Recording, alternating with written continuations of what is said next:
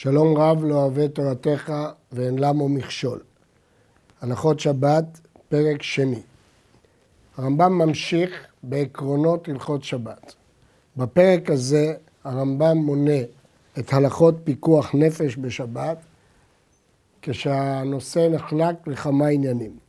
חולה שיש בו סכנה, חולה שאין בו סכנה, יולדת, חשיבות הזריזות להצלה, הצלה לחיי שעה, ההולך במדבר ומלחמה בשבת. הלכה א', דחויה היא שבת אצל סכנת נפשות כשאר כל המצוות. הרמב"ם מדגיש, ההלכה היא משותפת לכל המצוות ולא מיוחדת לשבת, שנאמר, אשר יעשה אותם האדם וחי בהם, וחי בהם ולא שימות בהם. הגמרא מביאה עוד ביטוי, חלל עליו שבת אחת כדי שיקיים שבתות הרבה. מדוע צריכים ביטויים נוספים בשבת לביטויים הרגילים? היות ששבת היא חמורה ושקולה כעבודה זרה, ייתכן והיה עולה על דעתנו שדינה כשלוש מצוות חמורות שיהרג ואל יעבור, לכן הגמרא אומרת והרמב"ם פוסק, שבת היא ככל שאר המצוות שהיא דחויה אצל סכנת נפשות. הביטוי דחויה מזכיר לנו יחס בין שני ביטויים בנושא אחר, דחויה והותרה.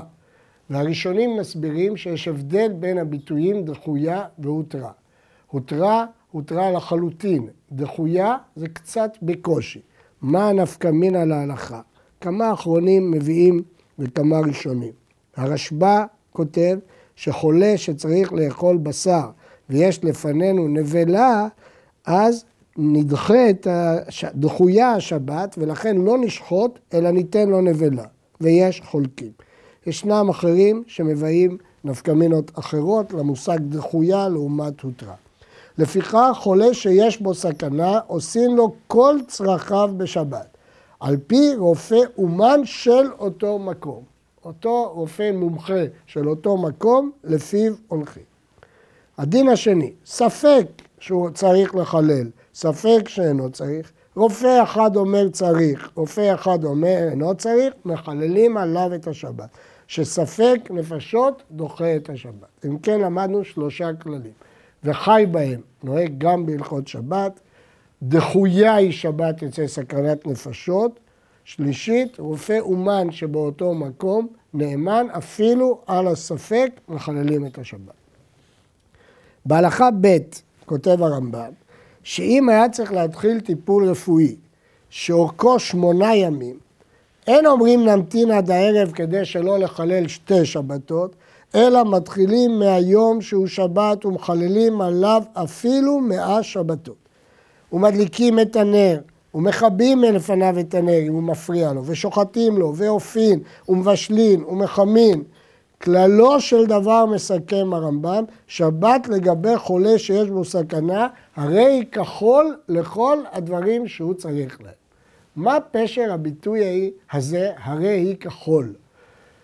המגיד משנה למד מכאן שיש הבדל בין דין שבת לדין יולדת. שהיות שבשבת הרמב"ם אומר, הרי היא כחול לכל הדברים שהוא צריך להם, אפילו אם אפשר לעשות על ידי שינוי, אין צורך, כיוון ששבת היא כחול. כך דייק המגיד משנה מדברי הרמב"ם. בהלכה ג' כותב הרמב"ם כך: כשעושים דברים אלו, אין עושים אותם לא על ידי גויים, ולא על ידי קטנים, ולא על ידי עבדים, ולא על ידי נשים, כדי שלא תהא שבת קלה בעיניהם, אלא על ידי גדולי ישראל וחכמיהם. מה פירוש הביטוי גדולי ישראל וחכמיהם? הכסף משנה הבין, גדולי למעט קטנים, חכמיהם למעט עבדים, אבל אה, ישנם שלמדו לא כך, אלא שגדולי ישראל הוא במובן של אנשים גדולים, כדי שלא יזלזלו בפיקוח נפש ולא ירתעו מלהציל. הביטוי שמופיע בגמרא, מפני שמצטרפים לדעת אחרת. והרמב"ם פירש את הביטוי הקשה הזה, שלא תהיה שבת קלה בעיניהם. הכסף משנה הבין שהביטוי שלא תהיה קלה בעיניהם, וכך גם המגיד משנה הבין, שהטעם הזה שייך בנשים ועבדים, אבל לא בגויים וקטנים. אבל אחרים הבינו שהטעם הזה שייך לכל הדברים, כפי שמשמע מלשון הרמב"ם כאן. הרמב"ם ממשיך, ואסור להתמהמה בחילול שבת לחולה שיש בו סכנה, שנאמר אשר יעשה אותם האדם וחי בהם ולא שימות בהם. הלמדת שאין משפטי התורה נקמה בעולם, אלא רחמים וחסד ושלום בעולם. ואלה המינים שאומרים שזה חילול ואסור, עליהם הכתוב אומר, וגם אני נתתי להם חוקים לא טובים ומשפטים לא יחיו בהם. נדגיש שיש שסוברים שאם הדבר לא יגרום להשעיה כלל, יש להעדיף לתת לגוי לעשות את המלאכות האסורות. אבל מדעת הרמב"ם לא משמע כך, משמע שאין עושים אותם לא על ידי גויים. ד' בהלכה ד' מפרט הרמב"ם דוגמאות של פיקוח נפש. וכאן הוא אומר שפיקוח נפש אינו רק באיברים שכל חיות האדם תלויה בהם, כגון הלב, אלא גם העיניים. אם יש בהם כאב בתוספת דמעות או דם או מכה באיבר פנימי אחר או חום גבוה, אנחנו יודעים שיש בהם סכנה לכל הגוף. הגמרא מתבטאת שוריאנה דהנה בליבה טלי. כלומר, שעורקים שבעין תלויים בלב, ולכן יש פה סכנה. וכך בהלכה ה' מפרט הרמב"ם שמכה בחלל הגוף אינה צריכה עומד שחולי כבד הוא, וכן בגב היד ובגב הרגל ומחללים את השבת. הבולע נימה של מים, עלוקה, מחמין לו חמין בשבת, כך היה אה, בימיהם, כך הייתה שיטת התרופה לחולה הזה, ועושים לו כל צרכי רפואה לפי המקובל בכל דור ודור, פני שהיא סכנת נפשות. וכן מי שנשכו כלב שוטה או אחד מזוחלי עפר שממיתים, אפילו ספק, כבר למדנו שהספק נפשות מחללים את השבת ועושים לו כל צורכי רפואה. בהלכה ז', כותב הרמב"ם, שחולה שעמדו להביא גרוגרת אחת לרפואתו, ועשרה בני אדם רצו, כל אחד תלש גרוגרת והביאה לו, כולם פטורים מכלום. אפילו הביאו זה אחר זה. לא נאמר שהראשון פטור וכולם חייבים, שהרי כולם ברשות הביאו. המקרה הבא, כאשר חולה צריך שתי גרוגרות, ויש לנו שתי אפשרויות, שלוש גרוגרות בעוקץ אחד, או שתי גרוגרות בשני עוקצים.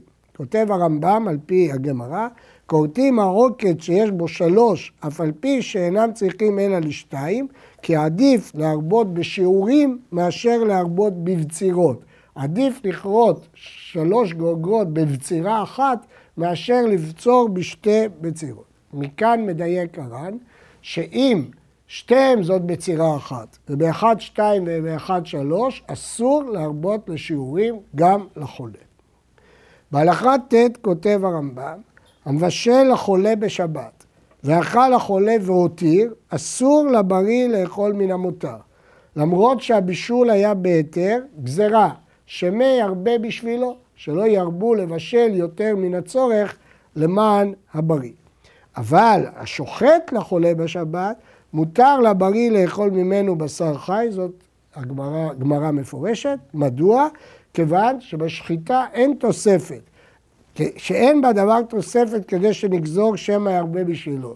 בבישול, אם הוא יבשל יותר, יש תוספת. אבל בשחיטה, אותה שחיטה היא לאדם אחד ולשני אנשים. יש, יש כאן שאלה, איך מותר לבריא לאכול ממנו בשר חי, מדוע זה לא מוקצה? מדוע הבהמה לא נחשבה, נחשבת למוקצה? ואכן, יש אוסרים, אה, אבל אה, הרמב"ם התיר, מדוע? מכיוון שהוא סובר שרבי שמעון מתיר בסוג מוקצה כזה שלא דחה אותו בידיים. וכשנלמד הלכות מוקצה נפרט את זה, שבהמה חיה לפי הרמב"ם איננה נחשבת שדחה אותה בידיים, ולכן מותר לבריא לאכול ממנו בשר חי. בהלכה י' עובר הרמב"ם לעסוק בחולה שאין בו סכנה. חולה שאין בו סכנה, אין היתר לחלל שבת בעבורו, אלא על ידי גוי. עושים לו כל צרכיו על ידי גוי. אומרים לגוי לעשות והוא עושה, לבשל ולאפות וכיוצא באלו. אם כן, אה, מותר על ידי גוי לעשות, אה, לומר לו לעשות מלאכה לחולה שאין בו סכנה. כי אמירה לנוכרי היא שבות, ושבות לצורך חולה שאין בו סכנה הותרה. וכן, כוחל עיניו מן הגוי בשבת, אף על פי שאין שם סכנה. שואלים המפרשים, הרי לכאורה זה לא מלאכה דאורייתא, כחילת העיניים, ואם כן, מדוע דווקא גוי? מדוע שיהודי לא יעשה אותה? והרמב"ם אחר כך כותב, ואם היו צרכיו אין בהם מלאכה, עושים אותם אפילו ישראל. ומה לפי הרמב"ם? חולה שאין בו סכנה ואין מלאכה בעשיית הרפואה, אפשר אפילו על ידי ישראל. לפיכך מעלים אוזניים בשבת ומעלים אונקלי ומחזירים את השבר וכן כל כיוצא בהם מותר. כלומר, יש לנו שני היתרים לחולה שאין בו סכנה. היתר על ידי גוי במלאכה דאורייתא, באמירה לנוכרי, והיתר על ידי ישראל בדבר שאין בו מלאכה. ישנן כאן שיטות שונות, דעת הרמב"ן, שחולה שאין בו סכנה, התירו דווקא שבות שיש בו שינוי כלאחר יד, אבל שבות גמור לא התירו.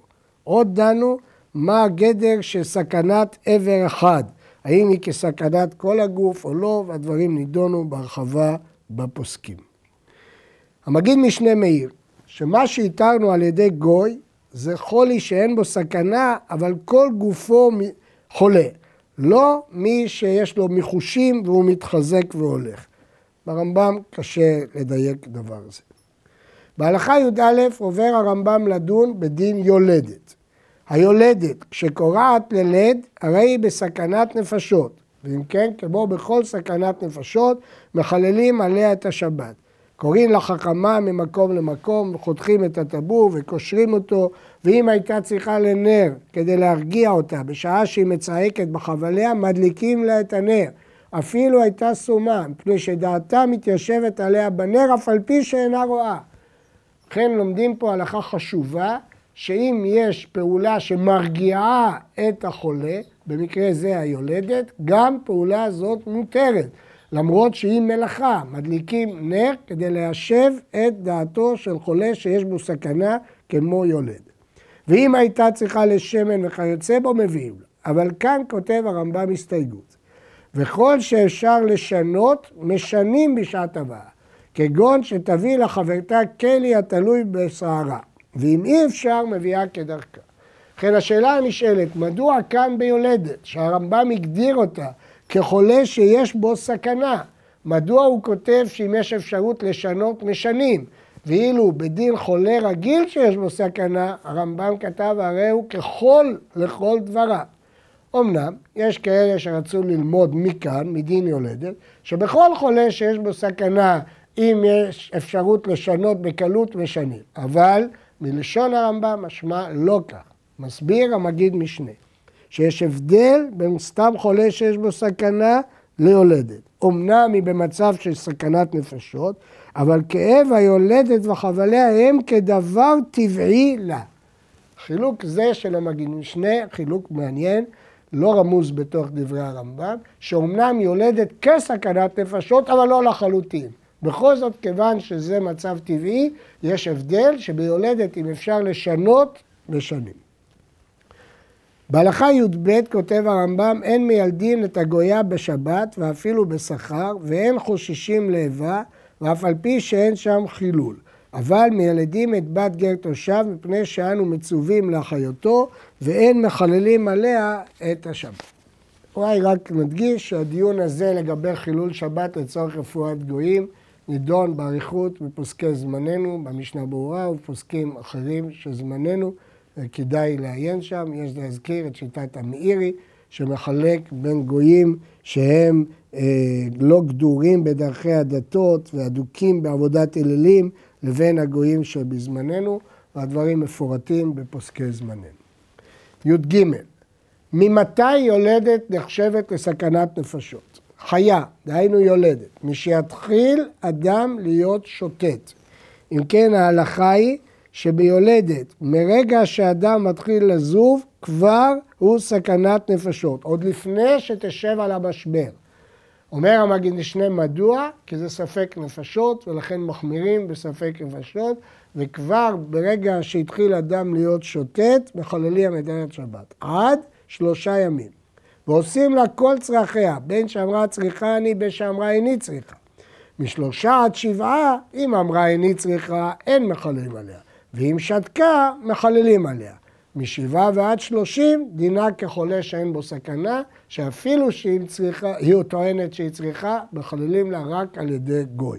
כמובן, אם רופא אומן אומר שיש סכנה, בוודאי שחוזר דינה להיות ככל חולה שיש בו סכנה. הלכה י"ד עושים מדורה לחיה ואפילו בימות החמה, מפני שהצינה קשה לחיה הרבה במקומות הקור, אבל אין עושים מדורה לחולה להתחמם בה. יולדת, אנחנו קובעים שהקור קשה לה, ולכן מותר להדליק לה מדורה. אבל סתם חולה, הקור לא קשה לו, אלא אם כן רופא אומן אומר שהקור מסכן אותו, בוודאי שיהיה מותר. אבל בסתם לא מדליקים מדורה כדי אה, לחמם. אלא אם כן הקיז דם. יש ראשונים שחולקים על הרמב"ם בזה. ומרחיצים את הוולד בשבת ביום שנולד, אחר שחותכים את טבורו, אפילו בחמין שהוחמו בשבת. ומולכים אותו, ומלפפים אותו, פני סכנה היא לו אם לא עשו לו כל אלו. וכן מרחיצים אותו לפני המילה ולאחר המילה וביום השלישי למילה בחמין שהוחמו בשבת מפני הסכנה. יש להדגיש שני דברים. דבר אחד, הרמב"ם לא אמר פה שמחממים בית בשבת. הוא אמר שרוחצים אותו במים שהוחמו בשבת, אבל לא אמר שמחממים בשבת. אז ייתכן היה לומר שמה שהתירו זה רק את איסור רחיצה במים שהוחמו בשבת, אבל לא אמר מחמין לא חמין בשבת. וכך יש שלמדו ברמב"ם. אבל מאידך גיסא, הרמב"ם כותב בפירוש, מפני שסכנה היא לו אם לא עשו כל אלו. כיוון שהוא כותב שזה סכנה, אז אם זאת סכנה, בוודאי שמותר גם לאחם מים. שאר הראשונים חולקים ואומרים שמותר להרחיב מים רק על ידי גוי לתינוק, והדברים תלויים בסוגיית הגמרא. עוד יש להעיר.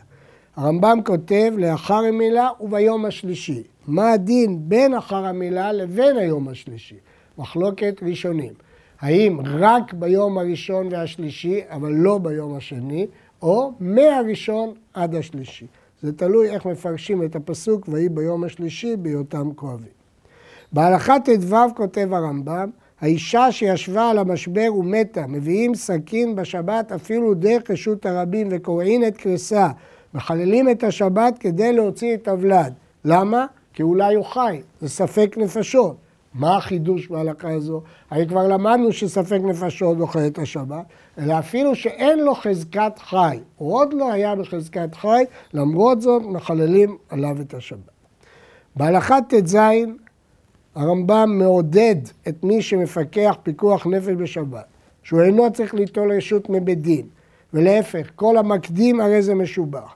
ואם הוא ראה תינוק שנפל לים, פורס מצודה ומעלהו, אפילו שהוא יצאו דגים עמו, ואפילו שהוא העלה רק את הדגים, אם הוא תכנן להעלות את התינוק, פטור מכלום, כי התוכנית שלו הייתה להציל נפשות. ואם הוא נתכוון להעלות דגים, והעלה דגים ותינוק, פטור, למרות שהוא לא התכוון להצלת נפשות, כי בפועל הוא הציל נפשות.